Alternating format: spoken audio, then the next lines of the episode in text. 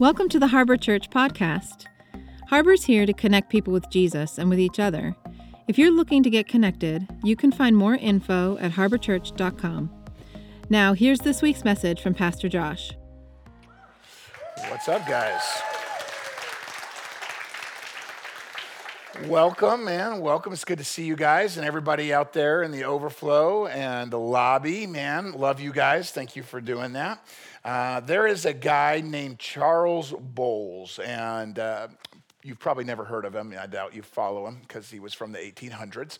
Um, and he was a prospector out in California. He moved out to California to try to strike it rich with all the other people went, that went out there looking for gold. And like most of them, he didn't find any gold or didn't find enough. Uh, so he turned to a life of crime and he thought he would take out his frustration on the company that was most responsible for stealing all the gold. That was Wells Fargo, in his opinion. So he started robbing Wells Fargo stagecoaches. And the very first one he robbed, uh, the, the stagecoach driver, those were the guys uh, that were responsible for the lockbox that had all the gold in it. They were responsible to protect that gold with their life. And so he shows up, he holds the guy up, and the guy thought about drawing on Charles, and, and he said, Hey, boys, did this guy move? Shoot him. And the driver looked around, he saw all these rifle barrels pointing at him from the bushes, and he said, Oh, just give the guy the box. And he just gives the guy the lockbox. And Charles didn't even ride a horse, he just walked away. Come to find out, the uh, barrels in the bushes were just sticks that he had sharpened. Uh, there wasn't anybody behind him. But nevertheless, the legend of Black Bart was born that day. And Charles, who became known as Black Bart, uh, the stagecoach robber, became infamous. From California to New York, everybody heard about this guy. He successfully robbed 29 stagecoaches. Here's the thing, in all of that, he was so uh, intimidating, so scary. People had heard about him and, and what he did that in all of those robberies, not one stagecoach driver ever shot at him or tried to shoot at him. Not one time did a sheriff ever raise a posse to go after him. And our boy, he never one time fired a single shot in 29 robberies. Got away with all of that. And here's the thing because he wasn't really that mean. He cut, a, cut holes out of a sack of flour for a mask, but he had long, straggly black hair and long, scruffy beard, this long, black, scruffy beard that just intimidated people. And then once they heard about the famous Black Bart, man, nobody wanted to draw on him. Nobody wanted to do anything. They just quickly gave him their gold, and they were so afraid. The guy was actually really nice, and when they finally cut up to him as an old man, uh, he, uh, he, was, he was into poetry he was just chill. What I thought was funny though was how he got away with, get, with doing all of that, and nobody ever resisted him because they bought into the imagery, the intimidation of Black Bart, the stagecoach driver. I thought about how it is with our spiritual life that God has gifted us and equipped us with things. Those stagecoach drivers were trained and commissioned to hold on to that, to value that, to protect that, and they quickly gave it up because they were intimidated. And I think Satan does that with us. There's things that we encounter where God has gifted us. He's given us something valuable, and we just give it over to the enemy because we're afraid that we'll lose the battle, and so we don't even fight. And I think that's what giants do in our lives. I believe that there are things in our lives, and you, your giant is probably going to look different from most other people's giants. But your giant is something that is designed by our enemy, by the world, your flesh, the devil, to keep you from God's best. There's a story of this in the Old Testament. If you don't know the kind of the premise of the Old Testament at the, at the beginning, God makes a covenant relationship with a guy named Abraham. And he says, Abraham, I'm going to make a great nation out of you. And then Abraham's son, he makes the same promise. A guy named Isaac, he says, I'm going to, I'm going to make the same promise that I made to Abraham. I'm going to make a great nation. And Isaac's son, Jacob, God makes the same promise, and He promises all three of them. He goes, One day I'm going to give you a land, a territory that is yours, that is gonna, that's where I'm gonna bless you. It's a land, I promise to give you this land, and it became known as the promised land. It's a land to make your home. It's gonna be a land flowing with milk and honey. It's gonna be a place for you guys to set, set roots that I will bless and I will protect you. And He promises it to Israel. Then he changes, or he cha- to Jacob, he changes Jacob's name to Israel. and Israel has 12 sons. They become the 12 tribes of Israel. Now you fast forward a little bit, and they move down to Egypt and they become slaves. The Israelites, they're called the Hebrew people. This group of people are, are now enslaved in Egypt, and the pharaohs hold them generation after generation after generation in this bondage, using them as slave labor. The Bible says for over 400 years. 430 years they toil as slaves. Then God raises up a man named Moses, and God uses Moses and some plagues, and you go read the book of Exodus to get the Israelites set free. And so they leave Egypt the Egyptians change their mind and run after them, and God actually parts the Red Sea and then closes it in on the Egyptian army just to protect the children of Israel as they exit. And eventually they get to the promised land. Here they are, a bunch of slaves set free because God is good, standing on the edge of the promised land, looking in, and they're like, well, we finally made it. You guys gotta understand their parents and their grandparents and their great they've been talking about this for generation after generation. Grandpa put him on his knee and bounced him and said hey one day we're going to get to the land that god promised us god promised us this land flowing with milk and honey. And then this group of people they're there. They're finally there. We made it. And so it says that they say hey we want to we want to scout the land. What's the best way that we can conquer this land so Moses picks one guy from each of the 12 tribes. So he picks 12 guys. He says, You guys go do some reconnaissance. And they go spy the land. And it says they're there for 40 days, checking it out, making maps on where the villages are, what, what, what they should and shouldn't do, and how they should attack. And it says they wanted to see was the land actually good. So they went to a vineyard and they took a, a cluster of grapes. The land was so fertile and so fruitful that that one cluster of grapes was so big that they had to put it on a stick and carry it between two guys. That's how, that's how beautiful this land was and how gorgeous the crops were. It says in Numbers chapter 13, after exploring the land for 40 days, the men returned. They come back to Moses. This is Numbers 13, verse 25. Now, verse 26, they come back to Moses and Aaron and the whole community of Israel at Kadesh in the wilderness of Paran. They reported to the whole community what they had seen, and they showed them the fruit that they had taken. Here you go, guys. Look how great this is. This was their report to Moses. We entered the land that you sent us to to explore, and it is indeed a bountiful country, a land flowing with milk and honey. Here is the kind of fruit it produces. Isn't it great? God has set us free, and He's got even better for us. Of course, we will go in there without problem. Wait, so wait a second. You're telling me that there's people who have been set free from bondage that don't do what God's best is for them? That wouldn't happen in here, would it? We assume just because we, we got through a little bit of desert, because we had our time in bondage, that now, now everything's got to be easy, right? I mean, we got set free, we should have a carefree life now. Like there should be no more struggles. There definitely shouldn't be any giants. See, the problem is there's always a but, isn't there? The land truly is flowing with milk and honey. Here's the fruit it produces, but the people living there are powerful and their towns are large and fortified. And we even saw giants there, the descendants of Anak. Now, you can look at some of the research that I've done, and there's a lot of archaeological history and um, digs that they've done to uncover people who were giants. Anak was known for being almost 10 feet tall. He was a famous giant warrior, and so his descendants were also tall. But we have found, archaeologically speaking, we have done gravesite digs on almost every continent. We have found giants, people who were eight, nine, 10 feet tall.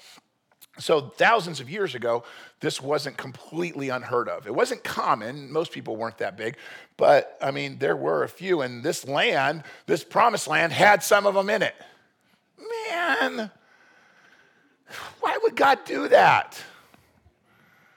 why would God do that? I mean, doesn't He love us?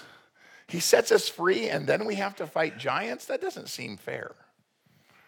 Some of you are mad at God because you're like, I shouldn't have any battles. I mean, I, I, I've, I've been sober. I've been, I, I, I've been sober for an entire year. I made it. I made it a year since I've, I've touched that stuff. I shouldn't have any more temptations. You're going to have temptations. I'm sorry. My spouse and I, we got over that issue, that hang up, that struggle we were having. We will never have any problems ever again. nope, nope. No, that's not it.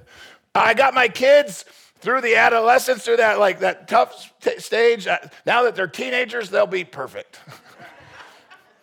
just wait till they're in their 20s, it gets worse. It's just gonna, it's, it's one of those things where we feel like, man, I shouldn't have any more battles. Man, I, talked to my mom. We had a heart to heart. She's gonna be cool from now on, right? Your mom will never be cool. I'm sorry. It's just battles that there are, there's always gonna be battles. This shouldn't surprise you when it comes to your spiritual life God actually said that as long as you're on this side of the dirt and this side of eternity, there's going to be battles, there's going to be struggles, there's going to be things you don't like. Here's our problem we assume because there's a giant and a battle that we have to face that God's not good, that God has forgotten about us, that God doesn't love us, that this must mean that everything sucks. What if, what if the giants that you're facing, what if the giants are God's way of exposing what it is you need to work on. What if it's not that he doesn't love you? What if it's he loves you so much that he will allow there to be a season in your life where you have to actually trust him? You keep asking God, take away the giants. And God's like, the giants are the only time that you ever trust me. Except for now, as believers, we don't even trust God with the giants. How do I know that? They start complaining. They immediately start wanting giants. They, they see the grapes, and all they hear is giants. Giants, giants, giants, giants. Caleb, now out of the out of the 12 spies, two of the spies decide to focus on what's good. Joshua and Caleb. Here's Caleb. Caleb tried to quiet the people as they stood before Moses. Guys, guys, enough about the giants. Let's go at once. Let's go right now and take the land we can certainly conquer it. We've got God on our side, guys. Let's go. But the other men, the 10 bad spies who had explored the land with them, they disagreed. We can't go up against them. They're stronger than we are. Guys, by the way, when you do decide to start taking on some of your giants, don't be surprised if not everybody agrees with you if you're only going to do battle, if you're only going to take on the difficult things in life once everybody's on your team, you're never going to do anything. Come on now, I'm trying to help you. Some of you are like, well, as soon as my mom and my dad and my siblings and my friends and my coworkers and my mailman, if they all agree, then I'll take a step for Jesus. You're never going to take a step for Jesus. It's never going to happen. It says they all disagreed. And then it says in verse 32 they spread a bad report about the land among the Israelites. Guys, the land that we traveled through and we explored will devour anybody who goes there to live, says the guys who were there for 40 days and made it out alive. All the people that we saw were huge. We even saw giants there, the descendants of Anak. Next to them, we felt like grasshoppers. And that's what they thought too. You ever notice that when you get around somebody who's negative, they tend to exaggerate? Oh, some of you didn't nod your heads yes, because that's you. You're so good at being negative, you're so good at being critical, that's like your spiritual gift. Like, I just, I just naturally know what's wrong, Pastor Josh. Blessings. Um, there are people who, once they, once they start fixating on the giant instead of on God, once they start focusing on the fear of the problem, everything seems to become exaggerated, bigger than what it should be. You ever been around those people? They start to use words like always and never. You're always doing this. You never do that. It's always I mean, never this. It's just all. It just they just spin themselves up into all of these exaggerations. Do you realize that they even become mind readers? The, the giants think that we're great. Look at the exaggeration. I'm 6'3. If I stood next to a nine foot tall person, they would be markedly taller than me. A grasshopper comes about to the bottom of my foot. That is a little bit of an exaggeration. And then they're like, and that's what they think too. Now they know, now they can read the giant's minds, apparently. See, once we become negative, once we become critical, once we begin to go down this road of only finding what's bad, then all we can see is only the bad. And we actually actually exaggerate it. Take for instance, if there's any of you that would like to have a better seat at this service, you could come on Thursday nights. I say that because there's about 100 people outside of this room that didn't make it in here. And you could have a Thursday night seat. Now, you can choose to go, wow, Pastor's creating an opportunity for all of us to have better seats. Or you can go, I don't like Thursday, and that sucks. And you can look at it either way you want. I love you. Um, it says that they, they focus on this and that God says, no, no, no, this, the, the, God hears them whining and gets incredibly upset with them. And they're about to get punished. And I'll get to the punishment in a second. Because they focus, they hear this report from the giants these, these, about these giants. The 10, the 10 bad spies start talking about how bad it is and how scary the giants are. And the people start to complain. And the people, the, you got to go read, it's a couple chapters worth. They actually are like, let's kill Moses and Aaron, our leaders. Um, let's kill them and let's go back to Egypt and ask if we can be their slaves again. I know.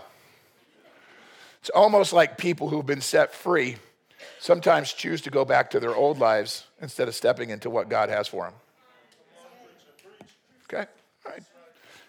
Grace with me. All right. So he and I, we're going to have some fun today then. I, if I asked you, I said, hey, why is it that the Israelites don't get to go into the promised land? What keeps them from going in the promised land? You would say, well, the giants. I would say it's not the giants that kept them from the promised land, it's their attitudes. Do you understand that the Israelites never lose a battle to the giants? The giants don't ever beat them. The giants don't ever beat them. They just lose the battles that they never fight against the giants. They lost the promised land because they wouldn't go fight the giants. Not because the giants were bigger and beat them, it's because they thought that the giants were bigger than their God and that they couldn't beat them, and so they never tried, and then they miss out on the promised land. Do you understand this was the promised land that they've been talking about for 400 years? And all it took was a couple of giants. Much like Black Bart, it doesn't matter if they actually have ever killed anybody or done anything dangerous. We just assume they're dangerous, and so we just hand over what was best. We hand over what we were commissioned to go after, what God said, this is, I've got better for your marriage. I've got better, you and your friends, you and your life, the way you're spending your money, the way you're dealing with your heart, the way you're letting, you're holding on to this bitterness. I've got better for you to step into. This will actually be better for you. Here's how I want you to start talking. Here's how I want you to start thinking. I got a promised land I want you to step into. And you look at it and you go, oh, there's something big in the way. I'll just let go of that. And I'll give up God's best because I'm intimidated by what I think the battle will look like. See, here's the thing giants aren't really the problem, they simply reveal what's the real problem. The giants expose in us what it is that's deep down that God says that doesn't belong in the promised land. Hear, hear me out. The giants are there almost to like screen the things that shouldn't be in the promised land. They're looking at the giants like the giants are keeping us from the promised land. God's like, nothing can keep you from the promised land if I'm with you. I'm just using these giants because when you see the giants, what comes to the surface is the thing I want to deal with. See, let's make it more practical. Your giant, pick something. up. my my ex-husband is a huge jerk, and he's the giant I have to face, and he's the reason that I can't go forward with what God's best is for me. You know what? Your ex-husband probably is a jerk. I, I don't know that. Maybe he's not, but let's just say you're right. Let's say he's a jerk. That may not be the reason that you have this giant. God's allowing this giant because it's exposing that there's a part of you that has bitterness and hate that you're not letting go of. Well, well, you don't know what he did. Yes, Understand that in all of this message and in all of this series, I'm not trying to tell you to be naive about your giants. I'm not trying to tell you, this isn't like one of these like woke messages where, oh, every giant's actually good inside. I ain't saying that crap. Giants suck. Giants are bad. There's, there's a lot of bad people. There's a lot of bad things. I'm not trying to ask you to be naive about the giants. Maybe this person, maybe it's not your ex husband or ex wife, maybe it's your mom and something that she said or did when you were a little kid. Maybe it's a boss who doesn't pay you enough or doesn't appreciate you. Maybe it's somebody who betrayed you instead. Okay, people are people are bad. There are people who hurt you. Okay, understand you're probably somebody else's, by the way. But okay, maybe that's true. You having to come face to face with this giant will expose and reveal what's going on in your heart. Maybe your boss is the worst, but you know what? You're, you're, you have a huge level of insecurity. Maybe your mom didn't do everything perfectly, but you have a lot of resentment and hatred built up. Maybe, maybe, maybe your, your health isn't what you want it to be, but maybe you had such an ego that you thought you were in control of everything, and God's letting you go through this health scare because He wants you to realize that you're not in control. Or He wants to expose that there's something going on in your life. All of these giants do, they reveal what's going on. And what it revealed to the, the Israelites is that they had a perpetual problem with complaining. See, God allowed them to face these giants, to see these giants, because what came to the surface is a reoccurring issue for the children of Israel. They instantly doubt that God is good. All the time, whenever anything bad happens, they forget that God is good and they go back to anything else that they think will rescue them. That's their problem over and over and over again.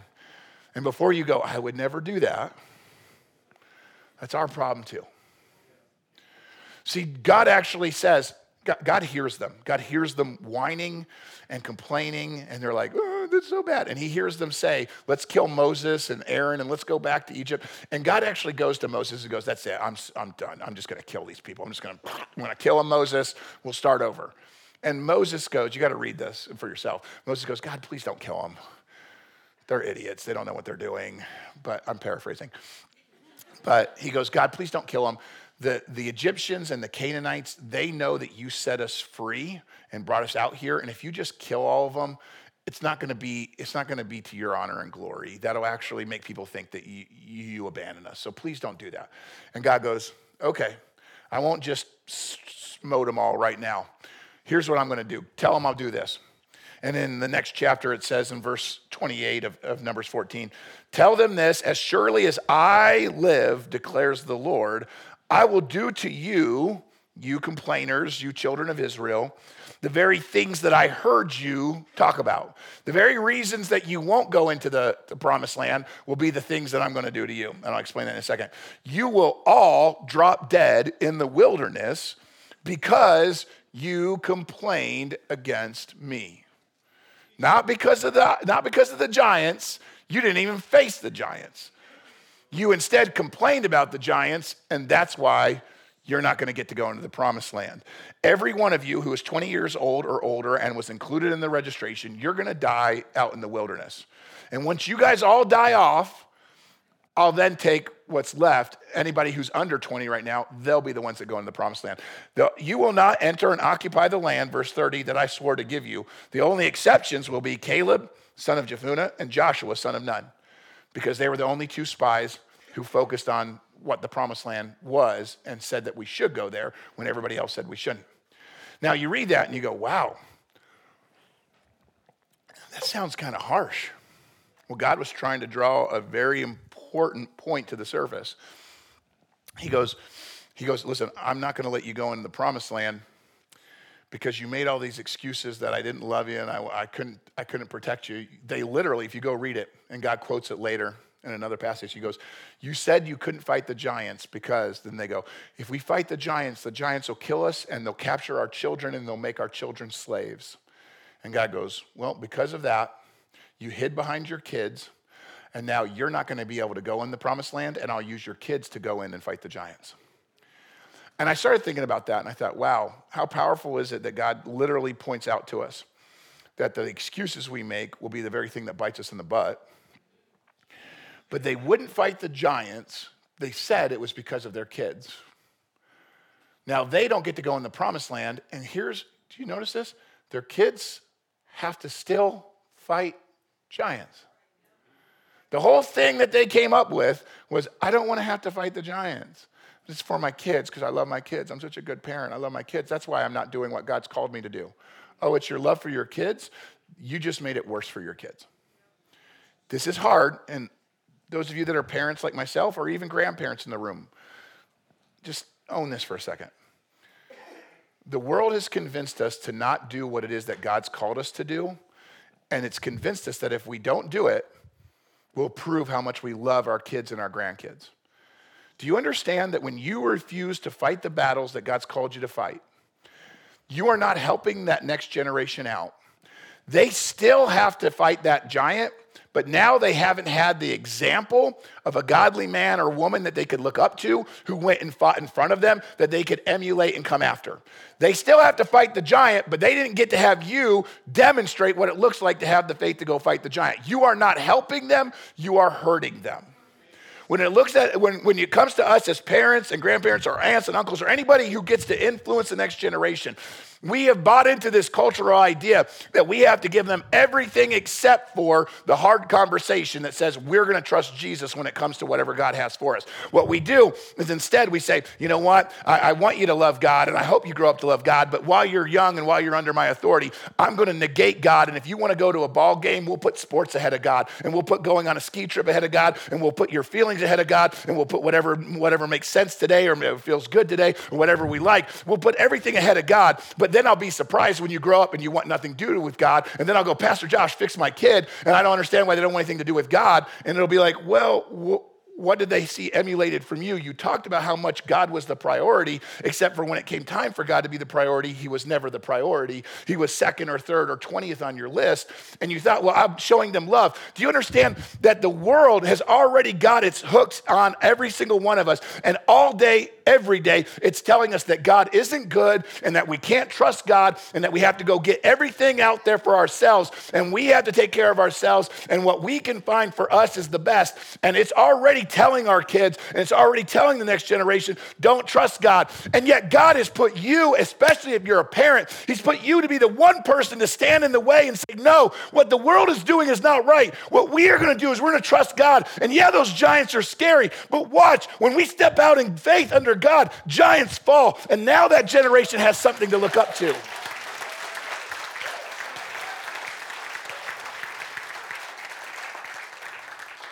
And instead, we're doing the exact same thing that the rest of the world is doing, and we're wondering why our kids are struggling so much. Mom and dad put God so far down the list. And yet, God says, Your kids will still fight the giants. You just are going to miss out on being in the promised land. So the kids still have to go. And God says, This is because, because of what you were doing that you don't get to be in there. And if you think, well, the going around the desert for 40 years seems like a harsh punishment from God. Like he seems like he's kind of overreacting. No, God told him, You complained against me, and you're going to go one year for every one day. And I'm going to hope that as we take this time, that we are going to get rid of that spirit. Here's the problem they continue to do this as they wander the desert. So much so that their leader, Moses, gets so frustrated listening to them whine and complain and talk about wanting to go back into slavery that at, at one point he gets so frustrated he hits a rock that God had told him to talk to in order to bring water so that they could have some, something to drink. He loses his temper, he hits the rock, and God goes, You lost your cool, and now you don't get to go in the promised land. And the whole reason that happens is because he's putting up with all these stupid complainers. That's for us as leaders. Any of you lead or parents, you don't, you, you can't lose your cool and then blame it on them. You still have to be responsible for how you react. It's a big lesson for me. And so we get to the promised land 40 years later, and Moses is once again on the precipice right there on the edge, and they're looking into the promised land. He goes, All right, are we actually going to do it right this time? Let's have a little recap so that we remember how we screwed it up last time. Now, all the people who are alive now, they, they were either 19 or younger when this happened, or they were born during their time in the wilderness. So a few of them remember, and most of them are just hearing what had happened. So Moses is recounting. And the book of Deuteronomy is Moses going, hey, let's get everything right before we take the land. and Moses, mm, excuse me, says this in verse number one, of, or verse number two of Deuteronomy chapter one. Normally, it takes only 11 days to travel from Mount Sinai to Kadesh Barnea, going by the way of Mount Seir. But 40 years after the Israelites left Egypt on the first day of the 11th month, Moses addressed the people of Israel, telling them everything that the Lord had commanded him to say. Now, Moses wrote that because he wrote the book of Deuteronomy. Why did he put that in there? I find it funny that Moses goes, Hey, normally it's 11 day journey from there to here. But we took 40 years to get here. I don't know if you ever travel with your kids, you look on, you put the, destination in, you're like, oh, it's three hours. And then you show up five hours later and you're like, oh, maybe we stopped a few times too many. And Moses is going, guys, we could have been here in 11 days. Does this not sound like a church? we could have been here so long ago, but we managed to keep screwing it up. It took us 40 years to get where we could have gotten in two weeks. I think of that. I'm 40 years old. As a, uh, I'm looking at it going, God, how much further could I have been? How long did it take me to get here? If I could be so much further along into the promised land, if I would just pull my head out of my butt. Oh, is that too real for you guys? Okay. Like, how much better would we be? We managed to take small journeys and turn them into long journeys because we're stubborn and we have things that are, are wrong with us. And he goes, Listen, you, he goes, When we were here last time, we screwed it up. This is what happened. I wanted to go right into the promised land, but you all, verse 22, you all came to me and you said, Hey, first, let's send out scouts to explore the land for us. They're going to advise us on the best route to take, which towns we should enter.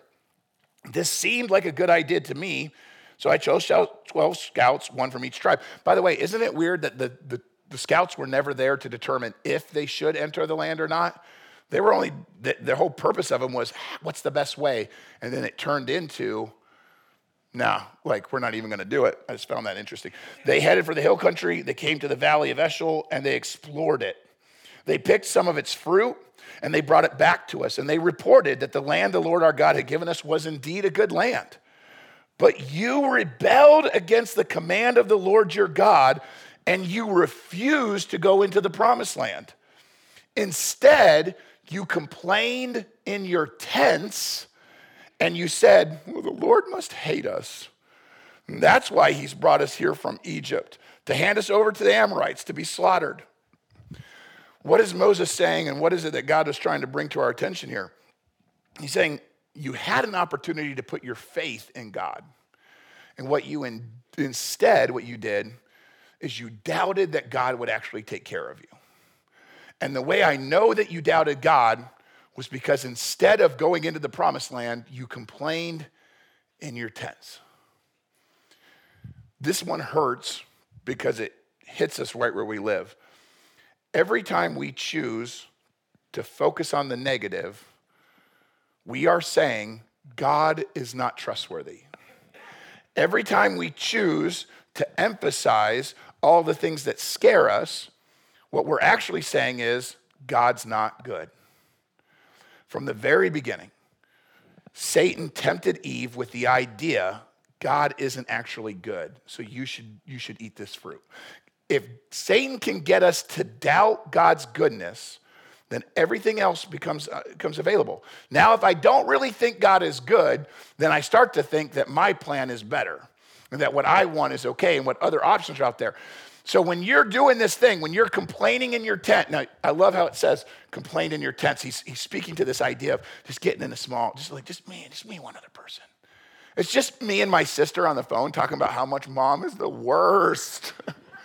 it's just me and my buddy at the water cooler talking about the fact, doesn't our boss suck? Gosh, doesn't appreciate us or pay us enough. It's just me and my friends on the basketball team complaining about how coach doesn't really call the plays that we deserve. It's just, it's just, it's just a little bit, you ready? It's just a little bit of venting. I thought a few of you would resonate with that.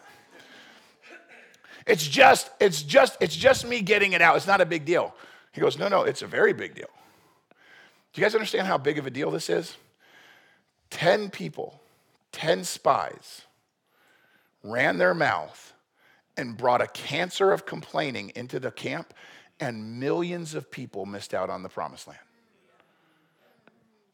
Do you get that? It only took 10 people whining, complaining, criticizing to ruin it for millions.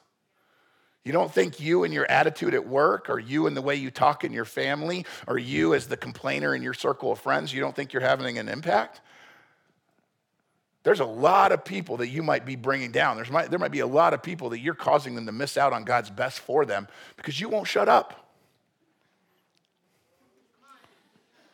Right? I mean, just, just own that's what the story's saying. That's why God is so adamant. Like, I'll take you for 40 years to get this out of your system because it's so bad. Here's where people, if you're like me, this is where it hurts because you're like, well, I'm an analyzer, right? Like, and that's what I do. I, I, I analyze. I, I, can look and I can see where the problems are going to come. And that's, I, I, honestly think that's how God wired me.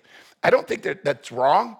But here's if you are like me and you can look ahead and you can see the problems, you have to you have to put that right in where it belongs, where you go, Holy Spirit, what is it that you're trying to teach me from this? Because no matter what I see, God is still good. And that's really hard to do. When all you can see is like, that could be better, that could be better, what you tend to do is, is you just start, tend to be like, well, I don't like this, and I don't like this, and this sucks, and this is bad, and this, and this, and this, and they could, and we just come up with a thousand ways to complain in our tents about what it is we don't like.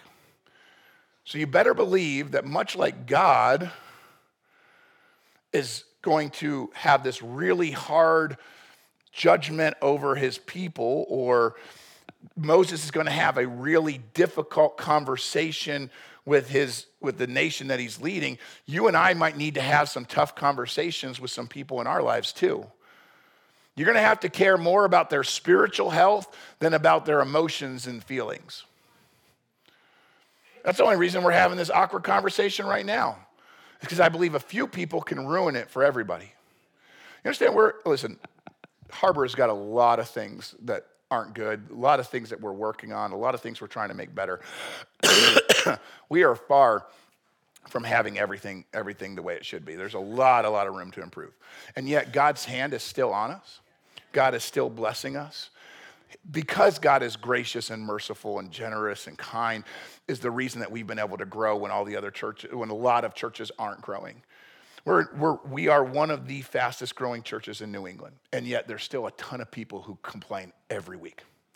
Well, my old church, we did it. Yeah, that's your old church. Go back to it. I'm not, I don't mean that mean. I don't mean that mean. No, no, no, I don't mean that mean.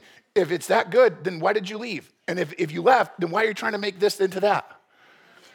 I only say that because this conversation, as awkward as it is right now for you to hear this, this is how some of you should be talking in your homes. Hey, son, come here. I know school's tough, and I know that teacher's tough on you, and it's, it's unfair, and you got, you got like, yeah, I, I don't like some of it either. But you know what you and I are going to do? We're going to look for God's best in this. And how is it that you can come out of the other side of this? Not where you complain and you hate everything that's happened, but where you find you look and you find what it is that God is going to grow you because I think that you're strong enough to go through this tough year with a crappy teacher and still come out the other side a better man. Hey, hey, honey, I know that we just hung out with that couple and that couple's weird and they do some weird stuff. And what would be easy would be for us to talk about how crazy and cringy they are and how we are so much better than that. But you know what we're actually going to do? We're going to have the kind of family where what we do is we say, God, how would you have us learn and how can we be better and how can we love those people and how can we be more a testimony of what you've called us to be instead of being the kind of people who only find the broken and the negative and everything. Instead of, instead of sitting there going, hey, I've got a prayer request so that I can gossip about somebody, um, and this is my way of looking spiritual, how about you shut up? Do you I, I understand that this is not comfortable.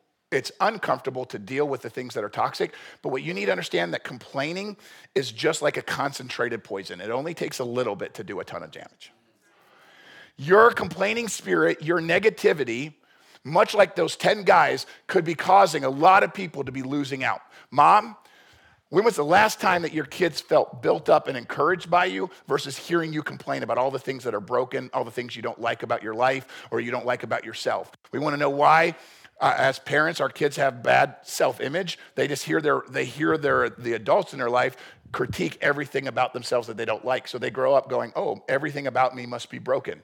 How about if the things that we say and the stuff we talk about actually built somebody up? This is what this is what the Bible means when it says in Philippians chapter 2 verse 14, do everything without complaining or arguing. What? Those are like the two things I do best. That's like what I'm actually really good at. Yeah. God says, do everything without the complaining, without the arguing. He emphasizes it. The, the Bible actually tells us here's how you should live your life. If you look at Ephesians chapter 4, uh, Ephesians chapter 4, verse 29 says, Let no corrupting talk come out of your mouths, but only things that are good for building up. Don't let crap come out of your mouth. Don't let there be just negative and whining and complaining. Only say things that encourage people. Are you kidding me? Only things to say things that are appropriate, fits the occasion, so that it would give grace to people that hear. People would be blessed by hearing the words that are coming out of your mouth. When was the last time that happened? That the things you said made people go, I'm so glad I was around him for 10 minutes. Man, I sat in a car ride with her and I just, I, I just feel so much better.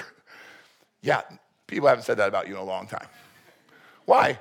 Because I don't know about you, but I don't like this verse. This verse is the worst. I, I, wish it, I wish it wasn't there. This is a struggle. Oh, only I'm going to be real today. Okay. I mean, if I, if I was writing the Bible, if Ephesians chapter 4, verse 29 came from the New Josh translation, it would look something like this Go ahead and say whatever you feel like. Cuss somebody out if you think they deserve it, or even vent your frustrations, brethren and sisters, to whoever will listen. Feel free to tear people down behind their back and talk trash about those who have annoyed you. Amen. and if that was in the Bible, we'd all be good, wouldn't we? Like, that's what God wants me to do. I man, I am doing well. I am like really good at that. Here's the thing God doesn't put this in the Bible because he knows this is our natural tendency. This is how we naturally gravitate towards all of our problems. When we encounter giants, it's, it's easy for us to go, oh, let me think about all the things that scare me. See, when I get in the shadow of my giant, it often blocks the goodness of God from my eyesight. And that's the problem. That's the problem with giants is by their very nature, they're, in, they're designed to intimidate us, to cause us to forget that God is good. And we fall for it because our reaction to giants isn't, well, God is good, here's how we're gonna praise him. Our reaction to giants is, oh, here's all the things I don't like. And here's all the things that I, uh, I, am afraid of. Here's all the things that make me angry. Here's all the things I dislike. There's some of you that you can find a problem everywhere and you have the inability to let go of it. You fixate on a problem and then you forget that God is bigger than the problem.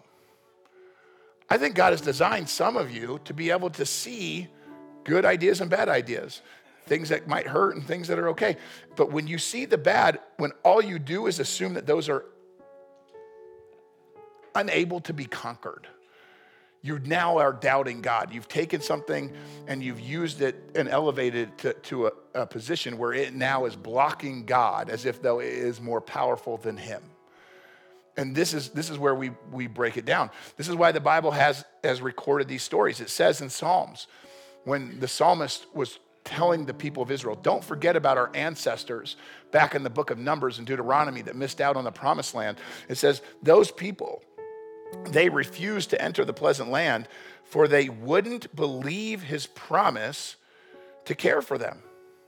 Instead, they grumbled in their tents and they refused to obey the Lord. The grumbling in my tent and my refusal to obey the Lord is because I wouldn't believe his promise. I wouldn't trust that he actually has me. The reason some of you are having roadblock after roadblock with your giants is because you forgot the fact that God said He will knock down your giants. You forgot the fact that God said that no matter where you go, whatever valley you go through, I'll be beside you. The fact that God said, doesn't matter how scary it is or how big it is, I'm bigger than that. And my, my love for you, my plan for you is exceedingly abundantly above and beyond what you could ask or think. And I've got better for you. You forget that because you just you become blind and you can't see past the giant you just sit here and you're just like, this giant's so big. And it breaks my heart because some of you have giants you've been dealing with for decades. they've kept you from God's best year after year because you're so convinced that they can't they can't fall. And here's here's the thing, they can't fall in your power. But with God behind you, that giant that you think is insurmountable is nothing. God's just allowing you to go through a season where you can see that. Too many of us have turned around and went back to the Egypt instead of into the promised land because we disdoubt God. 1 Corinthians chapter 10 verse verse 10 says, "Don't grumble as some of them did. They were destroyed by the angel of death." Verse 11 says, "These things happened to the, our ancestors as examples for us. They were written down to warn us, those of us who live at the end of the age." Church, is your outlook, your attitude, the way you're seeing your giant, is it preventing or is it promoting your pursuit of God's plan? God's plan for you, His best for you, His promised land for you, is your current attitude pouring fuel on you going for God's best? Or does it feel like you're dragging an anchor? Because that thing is just all your opinion and all of your pain and all of the things that you think God's not going to take care of. And so you're not really moving into what God's called you to be. It's an 11 day journey, but you're going to take 40 years to get there because you're dragging complaining and whining and your past pain and all the things that you don't want to let go of. Do you understand why this is so hard? Why this is so because Satan is laughing at us, not at all moving towards God's best. Our kids deserve better. Our marriages deserve better. Our circle of friends deserve better. Our homes and our workplaces, Cape Cod and New England deserves to have the kind of people who are stepping into the promised land because when people start doing that, everybody else goes, wow, if she can do it, if he can do it, maybe that same God will help me do it. And now people start to get their lives on fire. They start to get their hearts right. They start to go to God instead of going to what the world offers. Satan doesn't want any of that to happen. So what he's going to do is he's going to take the people who've been set free from bondage. He's going to do everything he can to keep them from God's best. He couldn't, get the, he couldn't keep the Israelites in, in bondage. And those of you who are saved, he can't keep you in hell. You've got Jesus, so you've been set free. So the next thing he'll do is he'll put giants in front of you to keep you from living out the promised land. And here you are, set free by God. Your sins are forgiven, but you're not becoming the man that he created you to be. You're not, you're not stepping into the woman he created you to be. You're making excuses. The Bible says in Galatians chapter 6, verse 7 don't be deceived, God's not going to be mocked. A person will reap what he, what he sows. Do not expect to sow seeds of doubt well, God must not love me, and, and slavery was better, and my life is the worst, and I have it harder than anybody else, and that, that, that addiction will never go away, and that person will never forgive me. You can't sow seeds of complaining and doubt and whining and fear and expect to have a harvest of anything good. Don't talk about how much your husband or your wife is the worst to all your friends and then expect your marriage to be healthy. Don't tell, don't tell everybody about all your troubles and all your complaints and how, how, how you have it so bad and then expect God to bless you with all these opportunities to go forward. All you've done is say that you don't actually trust Him. Instead, why don't you sow seeds intentionally? But say, this thing I'm scared about with my kids, I'm to trust that God's good. This bill that I don't know how to pay, I'm to trust that God is good. How do I do that? How do I sow seeds that are good? Glad you asked because it's our last verse. It says in 1 Thessalonians, give thanks in all circumstances, for this is God's will in Christ Jesus concerning you. Give thanks when? When it's easy. Give thanks when there's no giants left. Give thanks when everything goes my way. No, it says give thanks in every circumstance, in all circumstances. So, the more giants you see, what if you just changed your perspective and you said, Those giants are a great opportunity for me to see what, what naturally bubbles to the surface is something that shouldn't be there. Okay, God's showing me I have too much fear, I have too much anger, I have too much complaining, too much whining.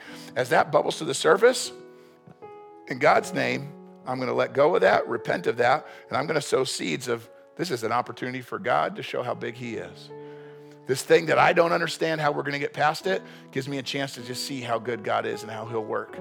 And you start sowing seeds of faith that God is actually good and watch the harvest that He'll bring in your life. Here's what I'm going to ask you to do. Would you take a moment and just bow your head and close your eyes and have a conversation between you and God? If you're in the overflow room, I want you to do this as well. Don't talk, don't look around, just bow your head and close your eyes and just listen for a second.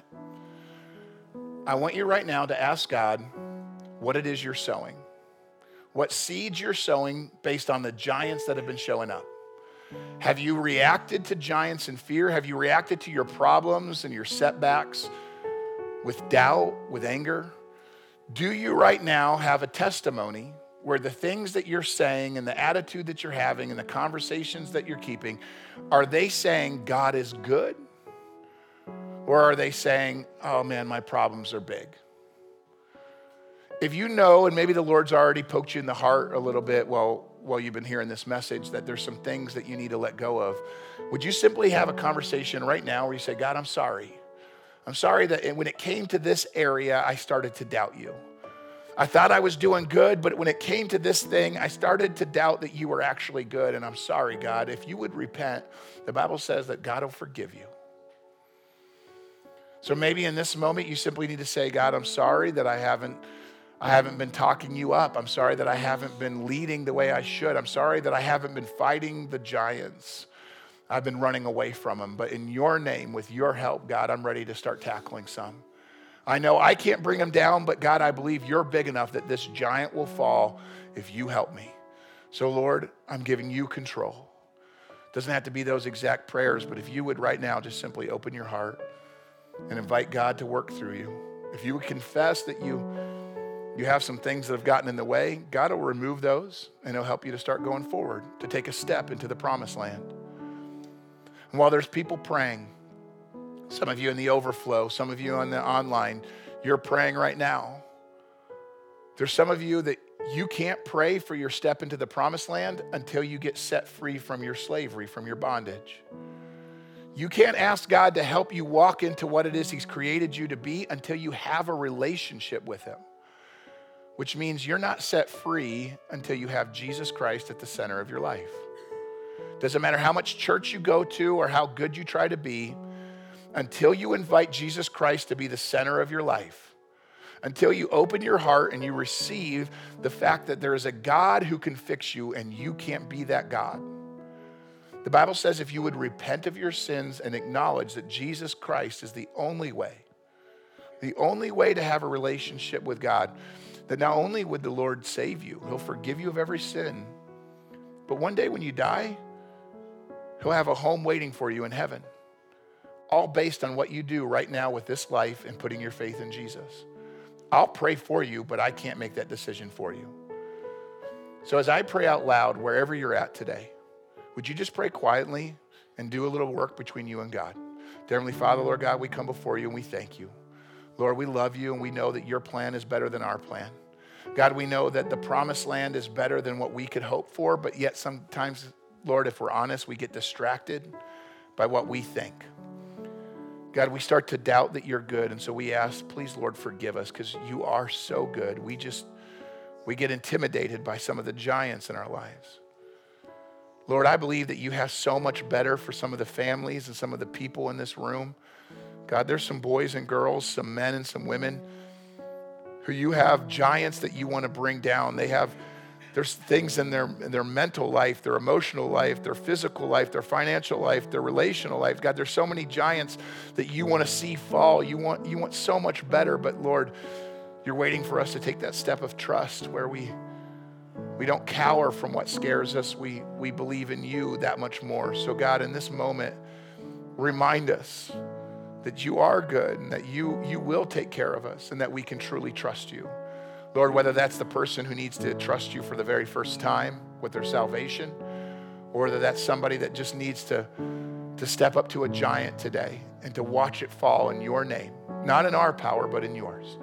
God, would you help each and every one of us leave this conversation looking more like Jesus than how we started it? We ask this and we pray this in your precious and holy name. Amen. If you'd like to support the ministries of Harbor as we bring the hope of Jesus to our community and around the world, you can visit harborchurch.com/give or text any amount to 84321. Thanks for listening. See you next week.